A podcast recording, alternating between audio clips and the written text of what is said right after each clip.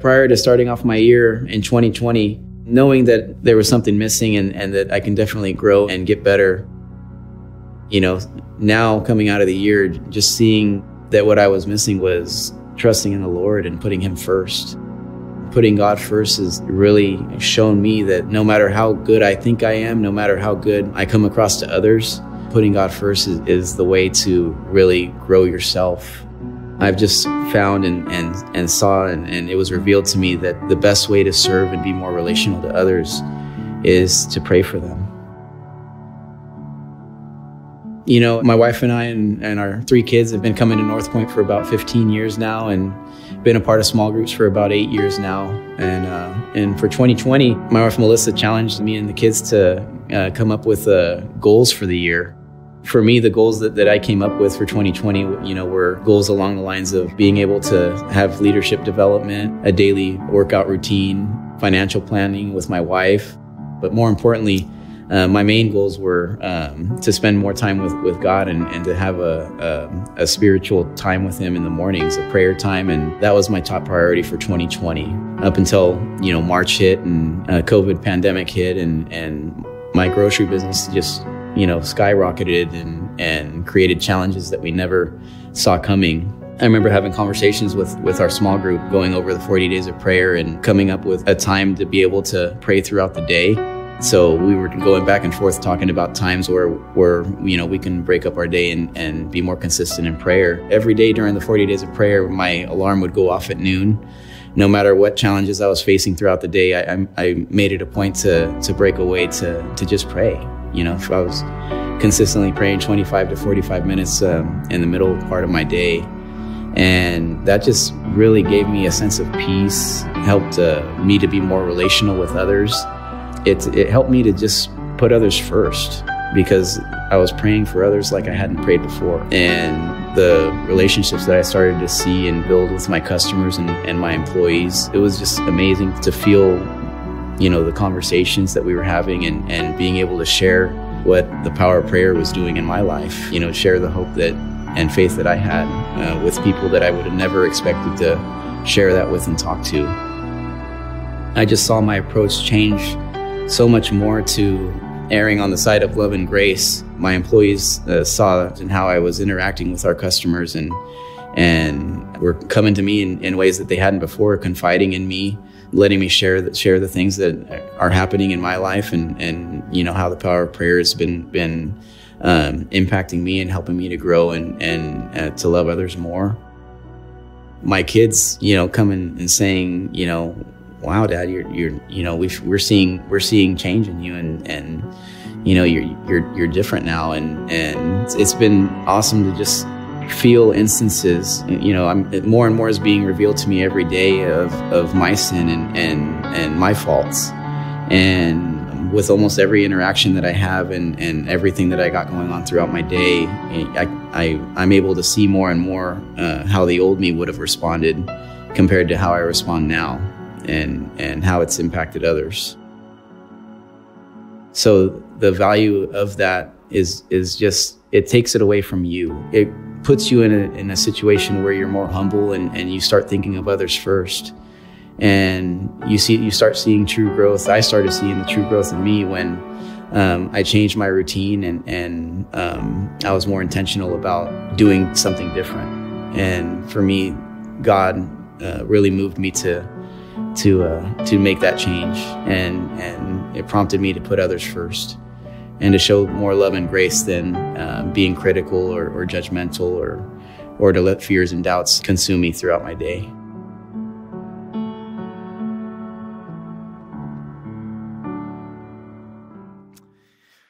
Wow.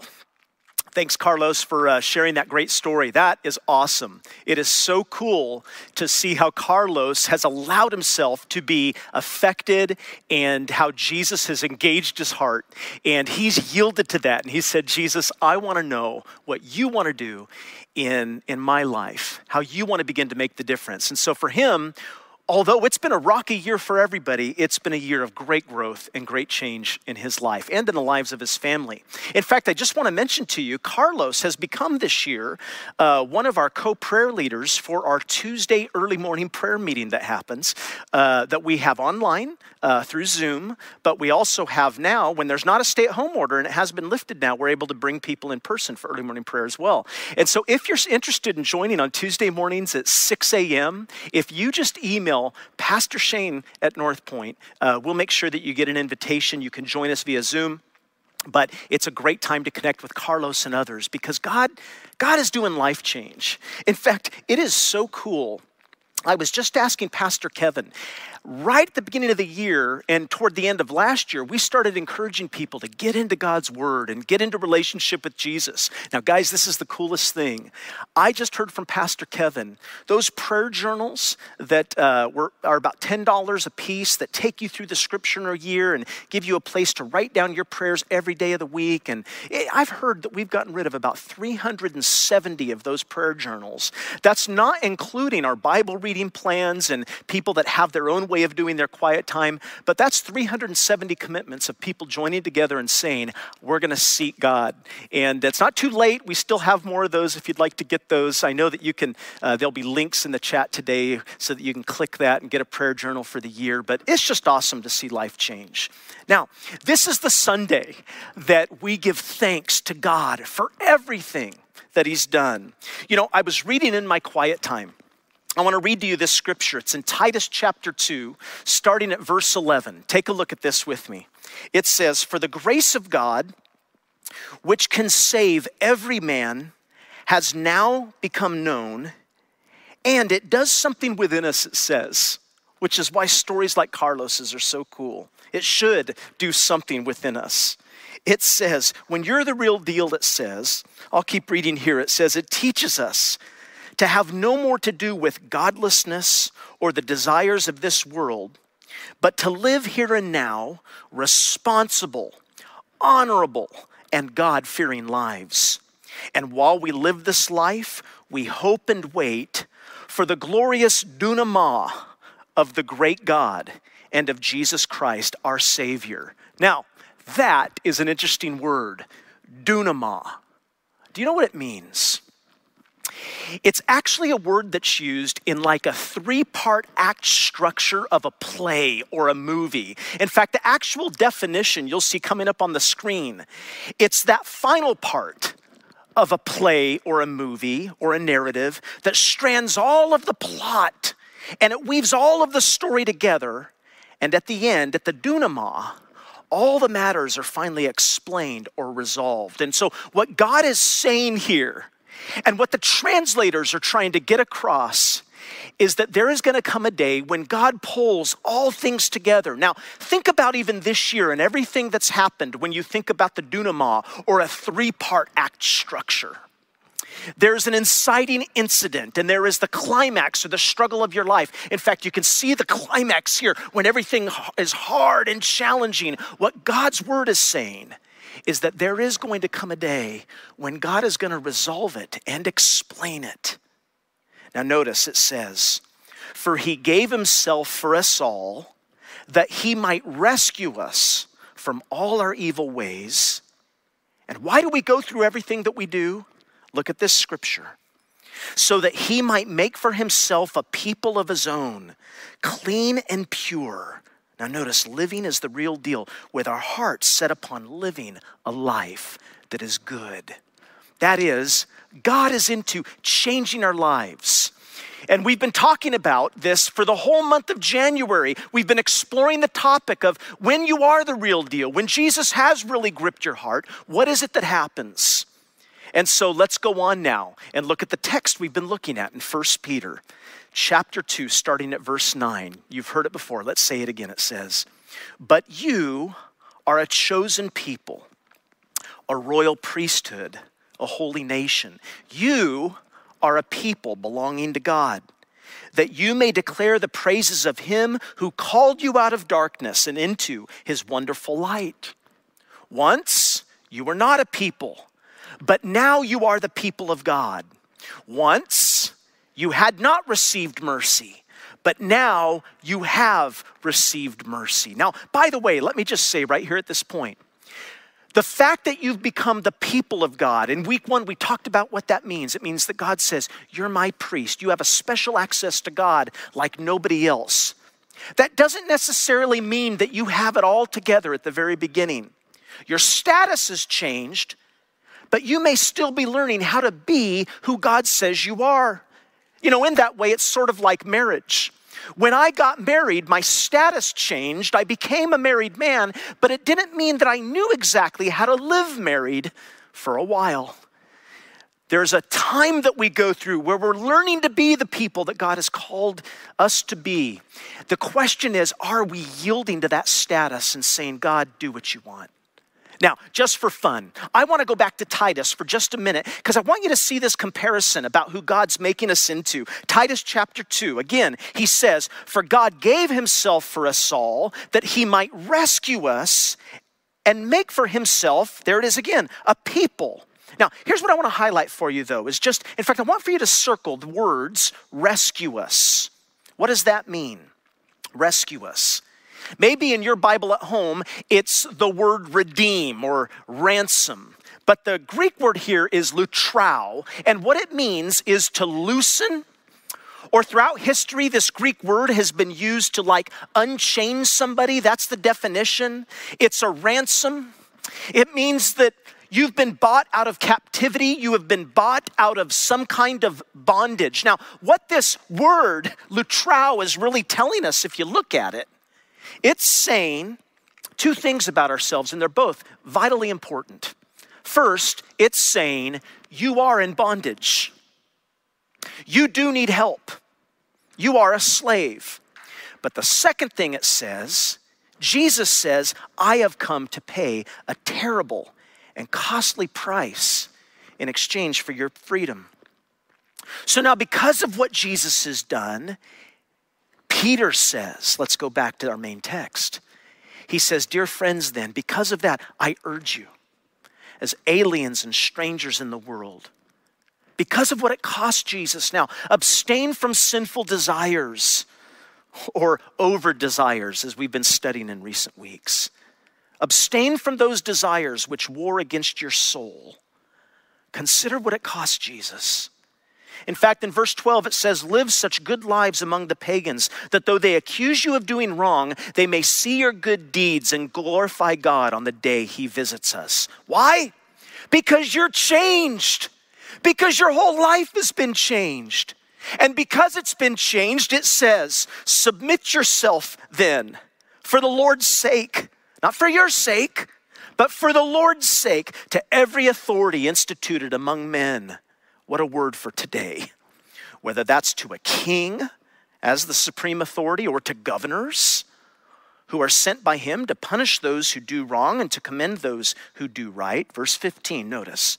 For it is God's will that by doing good, you should silence the talk of ignorant, foolish men. Now, watch this. This is key here. Live as free men but do not use your freedom as a cover up for evil. No, not you, not the real deal. You're to live as servants of God. Now, that's why today we're going to be talking about being changed by God into free servants. Because again, if you look at the text, he says, You live as free men, yes, but you're free now to live as servants of God. And it was Jesus who said, The way you serve God is by serving people and loving people. So he goes on in verse 17 again, he says, Show proper respect to everyone. Love the brotherhood of believers. Fear God. Honor the king. Slaves, even, submit yourselves to your masters with all respect, not only to those who are good and considerate, but also to those who are harsh. For it is commendable if a man bears up under the pain of unjust suffering. Why? Because he's conscious of God. But I'd ask you, how is it to your credit, he says, if you suffer for how is it to your credit if you suffer or receive a beating for doing wrong and endure it? But if you suffer for doing good and endure it, this is commendable before God. Now, watch this. To this you were called, because Christ suffered for you, leaving you an example that you should follow in his steps. He committed no sin and no deceit was found in his mouth. Here's the doctrine He didn't deserve what he got. When they hurled their insults at him, he did not retaliate. When he suffered, he made no threats. Instead, he entrusted himself to him who judges justly. He himself bore our sins in his body on the tree, that we might die to sins and live for righteousness. And by his wounds, you have been healed. For you and me, it says, let's close with this. We were like sheep that have gone astray, each one into our own way, but now you've returned to the shepherd and the overseer of your souls. So, in our final week looking at this text and at Second Peter here, I want to talk to you about the nature of change that God works in us. How do we become the people who he says we are. Because Jesus says, if you've become a Christian, you've got a different attitude. And in fact, Jesus goes so far all throughout the New Testament to say, you've got kind of a weird attitude. Here's what's weird you don't go into relationships anymore saying, I want to be served or how can you serve me? You go into relationships now saying, I want to serve. Even when you go through tough circumstances, even when you're in, before the denouement of your life, when you're in that hard area of your life here. The climax, you're saying, I still want to love people. I still want to serve people. How can I give? Why? You're a free servant. Now, here's the question for you today. It's the only question we're going to do is how do you become that? And how is it that people could look to you and see something of Jesus Christ? Are you a servant? Are you the real deal? That's the question. So, what I'm going to do is I'm going to give you four characteristics of a real servant in today's culture. I'm going to have you write these things down. These are the things we're going to look for. So, number one, write this down. First, a servant is affirming a servant is affirming. Because notice this we go back to Peter, and what does Peter say? Peter says, show proper respect to everyone. Now, the key word here is respect, because what does that mean? Well, if you go back to the Greek again, let's just do that another, to- another time here for, for just a minute.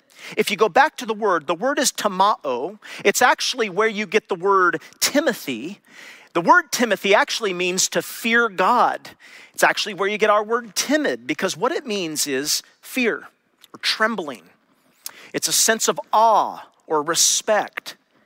And what Peter's saying here is that you will live in such a way that you will honor everybody. You will treat everybody with respect and everybody with honor. Now, do you know what I'm saying?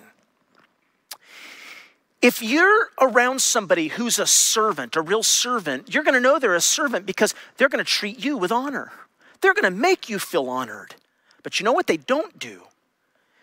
They don't like make it all about themselves. They don't try and hijack the conversation and make everything about them. No, they honor you. They're interested in you. They're affirming.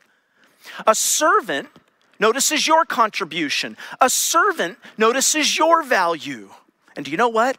They draw it out the value that God has put into you. Now, Jesus was great at this, by the way. If you look at the life of Jesus, Jesus could look at a group of fishermen and say, You're great at fishing for fish, but if you come and follow me, I could make you fishers of men. I see you're great at what you do, but you could be so much more. And a servant will bring that out. Why? Because you feel affirmed, because you feel built up in fact, here's a great scripture that Jesus speaks about his own people. He was speaking directly to the people of Israel when he said it. Notice he says, You, my people, are the earth's salt. Now, the question is, what does salt do? Well, you know, salt's a preservative. Salt keeps things from falling apart, and that's true, and that's really what a Christian should do in society. The Christian helps to preserve things and keep them from falling apart by the way they live. But let me tell you something else about salt salt makes the thing that it's on taste good. Salt accentuates or adds value to whatever it, it falls on. In fact, I'll just tell you, I don't really like corn on the cob without salt. But when I've eaten a really good piece of corn on the cob, what is it that I say? I don't turn to my wife and say, honey, that's, that's really great salt. No, the salt doesn't draw attention to itself. No. I say, honey, that was great corn on the cob. Why? Because the job of salt is never to make you think how great salt is, and either are you.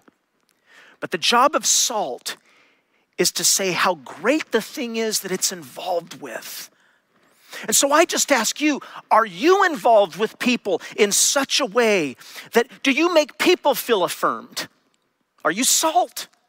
Do you make people feel built up and valued? See, it's timao.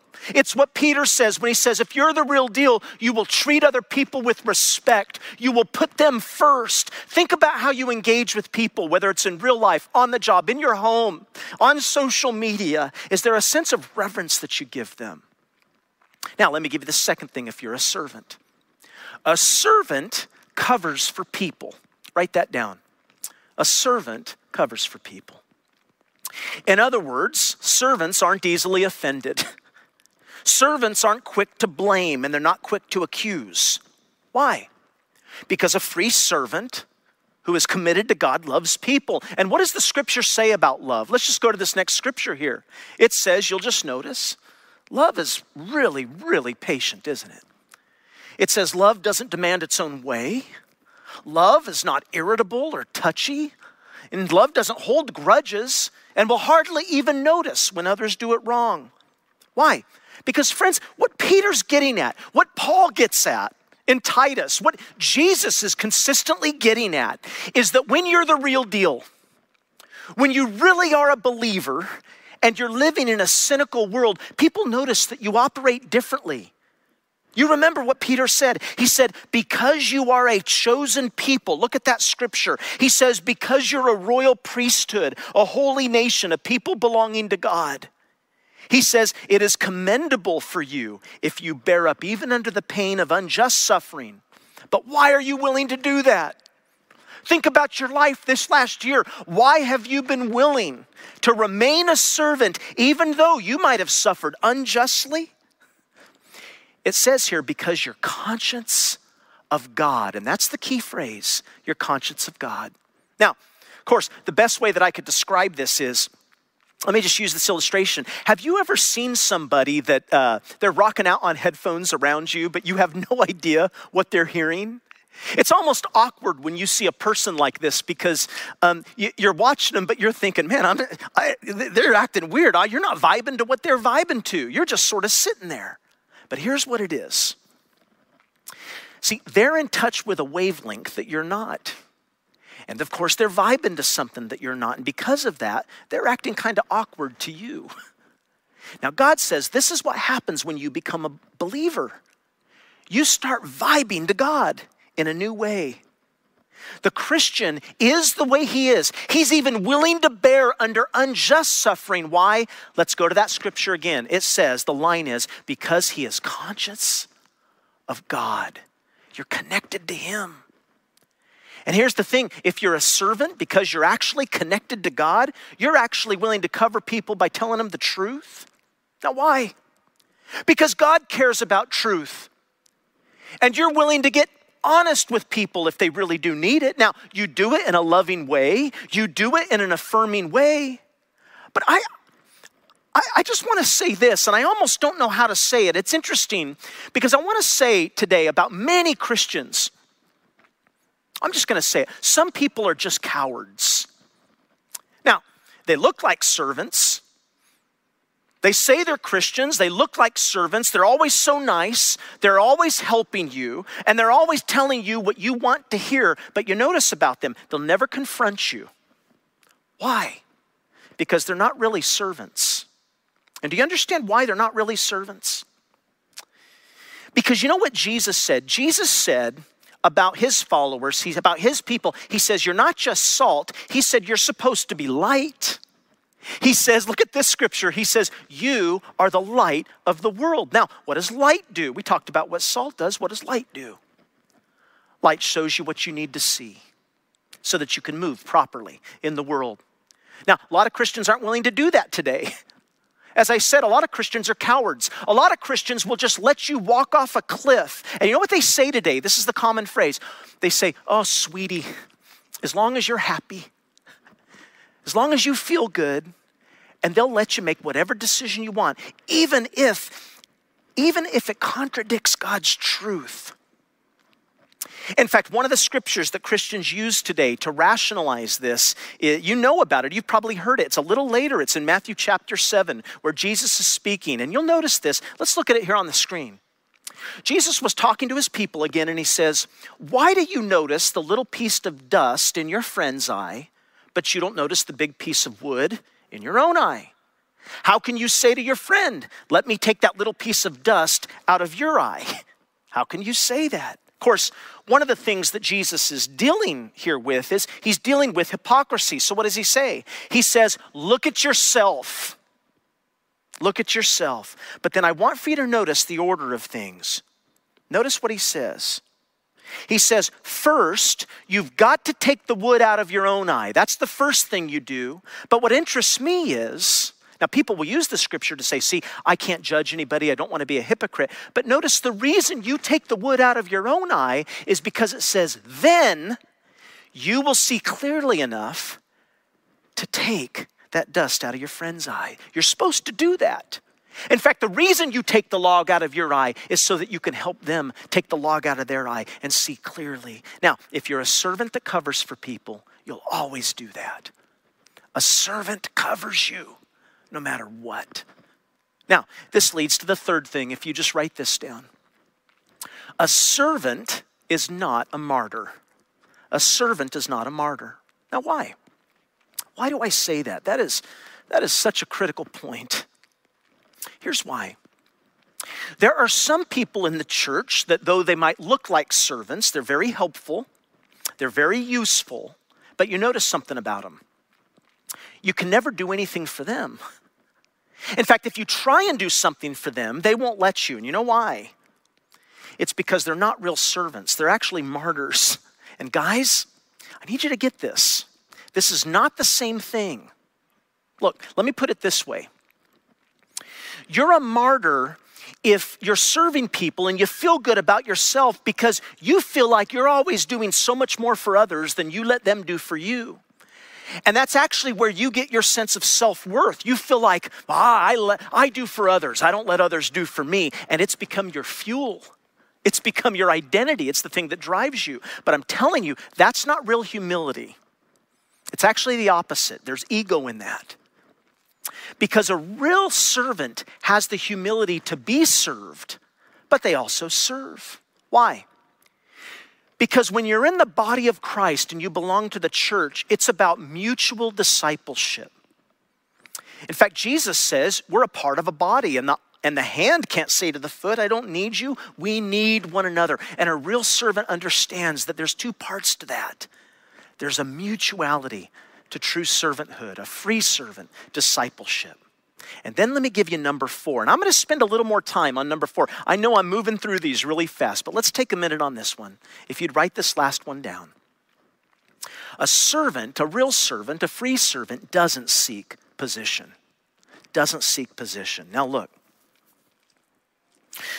If I go back to the scripture and when you see that it says honor and respect and don't put people ahead of you, that's really what it means. It's timao.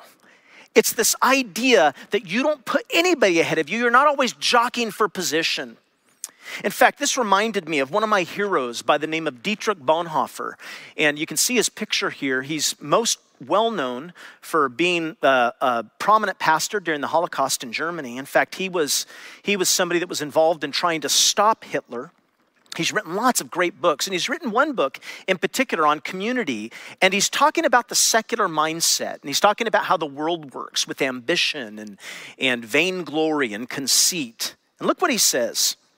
He says, From the first moment when a man meets another person, he is looking for the strategic position he can assume and hold over against that person. In secular society, he says, there are strong persons and there are weak. But what Bonhoeffer goes on to say in his book, and I want for you to understand, he says, if you're a free servant, if you know Jesus, you know that there's that propensity in your heart, and so you guard yourself from this. Let me just give you an example. Do you remember that place in Mark chapter 10? It's in Mark's Gospel, chapter 10, where James and John, they come to Jesus and they say to Jesus, Grant us to sit one at your right hand. Look at this scripture with me. They say, Grant us to sit one at your right hand and one at your left in your glory. But notice what Jesus says to them. Watch this. He says, You know that among the Gentiles, those whom they recognize as rulers, they lord it over them, and their great ones are tyrants over them. But it is not so among you. But whoever wishes to become great among you must be your servant. And whoever wishes to be first among you must be what? Slave of all. That is a powerful thing. He says, For the Son of Man came not to be served, but to serve and to give his life as a ransom for many. Now, you remember what I said just a couple of weeks ago? In the third week of this message, I said, You've always got to go back to your doctrine. You've always got to go back to truth, and, and your doctrine has to be the basis for how you live.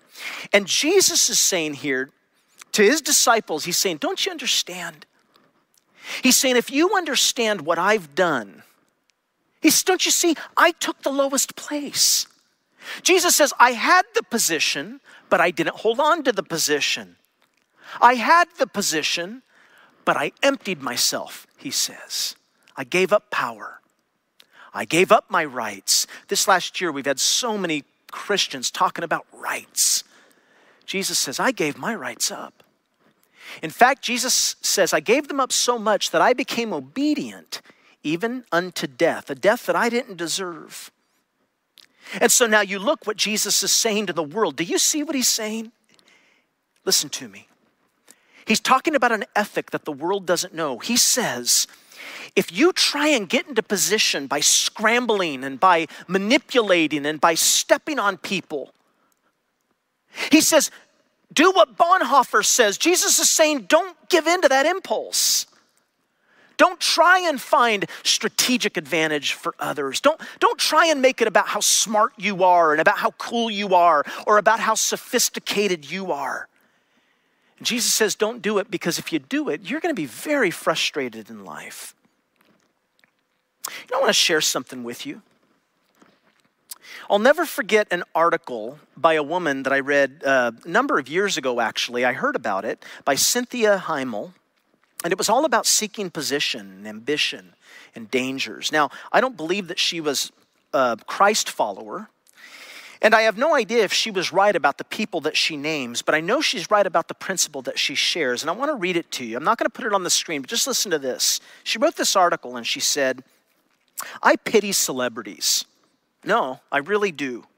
Because the minute a person, she said, at least the people I know, because she was really in touch with celebrities, she says, the minute a person becomes a celebrity is the same minute that person becomes a monster. Then she names some people Sylvester Stallone, Bruce Willis, and Barbra Streisand. They were once perfectly pleasant human beings with whom you might want to have lunch on a so, slow Tuesday afternoon. But now, she writes, they have become supreme beings, and their wrath is awful. It's not what they had in mind. She then goes on to say, when God wants to play a really rotten practical joke on you, he'll grant you your deepest wish, and then he giggles when you suddenly realize you want to kill yourself. Sly, Bruce, and Barbra, fervently more than any people wanted fame. They worked, they pushed, they stepped on the other guy's face to get what they felt they desperately needed. But the night they became famous, she says, they wanted to shriek with relief. Finally! Now they were adored, they were invincible.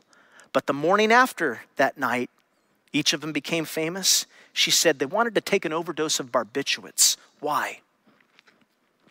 She says, because all their fantasies had been realized, and yet their reality was still the same. If you read her article, it's fascinating because she says, you know, they were miserable before, but now they're still miserable. And that giant thing that they were striving for, that, that thing that was going to make everything okay, that thing that was going to make their lives bearable and give them happiness, they realized nothing's changed because they're still them. And she concludes by saying the disillusionment turned them howling and insufferable. Now, what's my point? The Christian already knows this. And Jesus says, if you're the real deal, Jesus says, if you want to be the greatest in my kingdom, then here's how you do it. You need to be the one who serves the most people. You need to be the one who loves people. You need to be the one who gives to people. You need to be the one who's generous. Even if they don't deserve it, even if they mistreat you, you still treat them well. In fact, notice how Jesus puts it. Let's go back to that famous sermon we've referred to several times Matthew chapter 5. What does Jesus actually say? He says, But I say to you, do not even resist an evildoer. But if anyone strikes you on the right cheek, turn the other also. And if anyone even wants to sue you and take your coat, give them your cloak as well. And if anyone forces you to go one mile, go the second mile. And give to everyone who begs from you. And do not refuse anyone who wants to borrow from you. Now, friend, these are the words of the ethics of Jesus, who is the Christ and the Lord of your life. And this is how he says to live. And by the way, Jesus is talking here to an oppressed people. He's talking to people who were dominated under a military overthrow by the Roman government. And he's saying, This is still how you treat people. And I know what you're thinking. You're thinking, but that seems so weird. We should resist. No, Jesus says, no, I'm counterculture. You want to change the world? This is how you live. You say, but Pastor Shane, that seems so weird. Well, then you'll understand why Peter says, and we've looked at every week of this series, he says, then, watch, as aliens and as strangers in the world, because that's what you got to be. He says you need to abstain from your epithumia, your over desires that war against your soul. And you need to live such good lives among the pagans, the cynical, the hostile, that though they might accuse you of doing wrong, they would see your good deeds and glorify God on the day he visits. He even goes on to say, and submit yourselves for the Lord's sake to every authority. We already read that. Not only to the good ones, he says, but even to those who are harsh. For it's commendable, he says, if you do that. Now, the key here is why do we do that? He says in verse 21 To this you were called, because Christ suffered for you, leaving you an example. Wow. So, where does that leave us here as we conclude? How in the world can you do that? How can you live so differently that even in a cynical world, they'll say, I don't get why you're doing what you're doing? How do you do that? I'm going to give you two things and then we're going to be done. Write these down. In fact, I'm going to make these your goal for the year. I want you to think about these things all year for 2021 because this is how you live the life of the real deal, authentic. Write this down. First thing you have to keep fresh in your heart what Jesus has done for you. That's what Peter's saying here. He says, You've got to look to Jesus. How has he served you? Keep that fresh. Keep that close in your heart. What do I mean? Look, if this thing that Jesus has done, if this just stays in your head, listen to me. If this thing just stays intellectual, it never grabs your heart, it's just kind of remote, it doesn't affect you, it's going to be very hard to be the real deal. no. You've got to keep close into your heart what Jesus did. Look what he says, 1 Peter, verse 22. He committed no sin, and no deceit was found in his mouth. And when they hurled their insults at him, he did not retaliate. And when he suffered, he made no threats.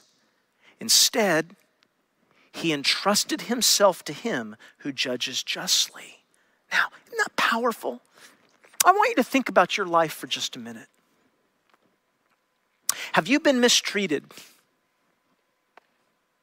Have you been abused? What does a servant do? A free servant to unlovely people. Let's go back to this point. You've got to keep fresh in your heart what Jesus has done. Now, do you know this is one of the reasons why today we're going to together receive the Lord's Supper? It's what we call around here communion. And in fact, I sent out a video earlier in the week because we want you to take a moment, uh, just right after this broadcast, we want you to take, right after we're done streaming the message and we get conclude the service, we want you to get with your family and hopefully you've got the elements at home. We asked you to get them. And just take a moment and receive communion together as a family and together pray and say, Jesus, we remember what you've done. And this year, we want to keep fresh what you've done. I pray you do that. In fact, in the chat or in the stream, they're going to tell you exactly how to do that. There's a place they're going to direct you to on our website that's going to show you how to do that. I'll lead you through the steps. But what you got to ask yourself is how was Paul able to do all that he did? How was Peter able to do all that he did? And all the way through the Bible, I'll tell you how. It's because they kept fresh in their heart what Jesus had done for them.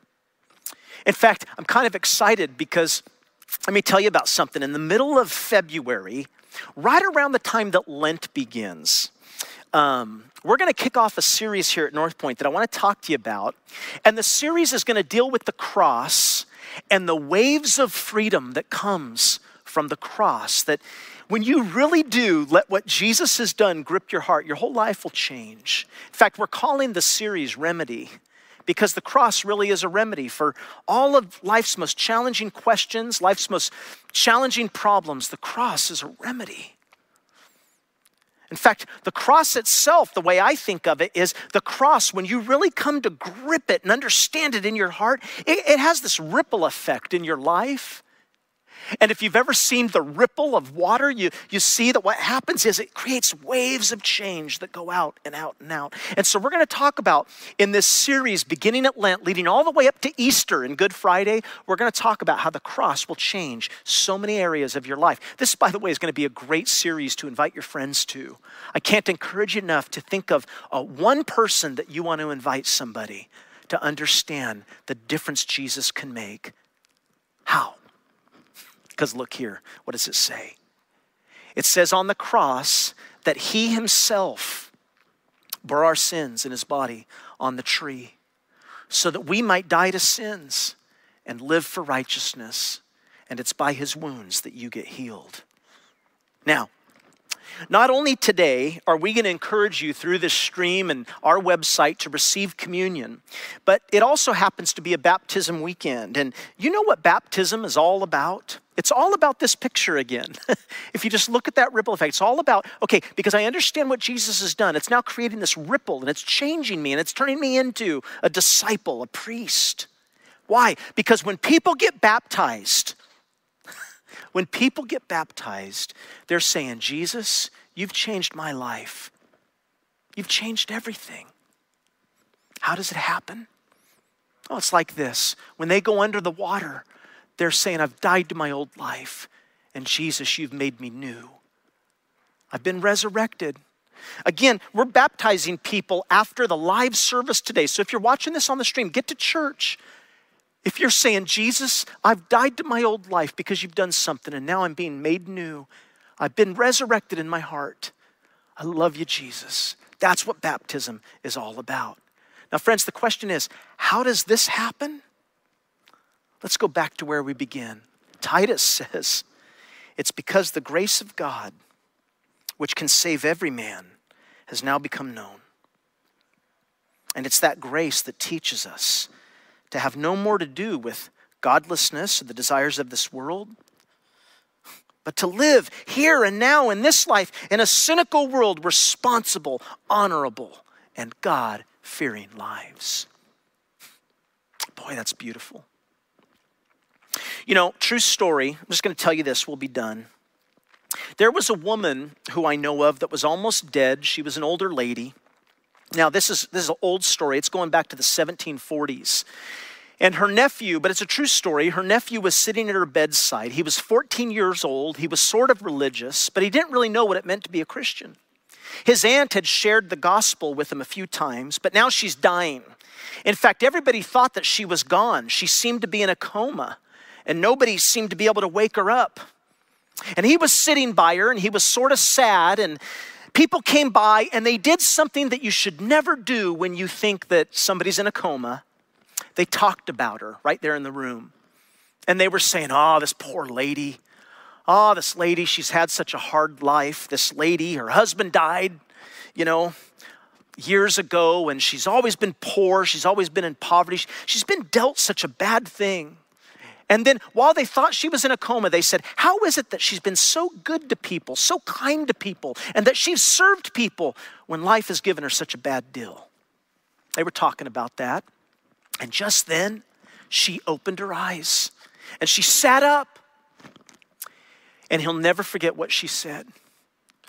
Her nephew said, Who calls me poor? Who calls me poor? She said, I'm rich and soon I shall stand before Jesus as bold as a lion. Then she collapsed and she died.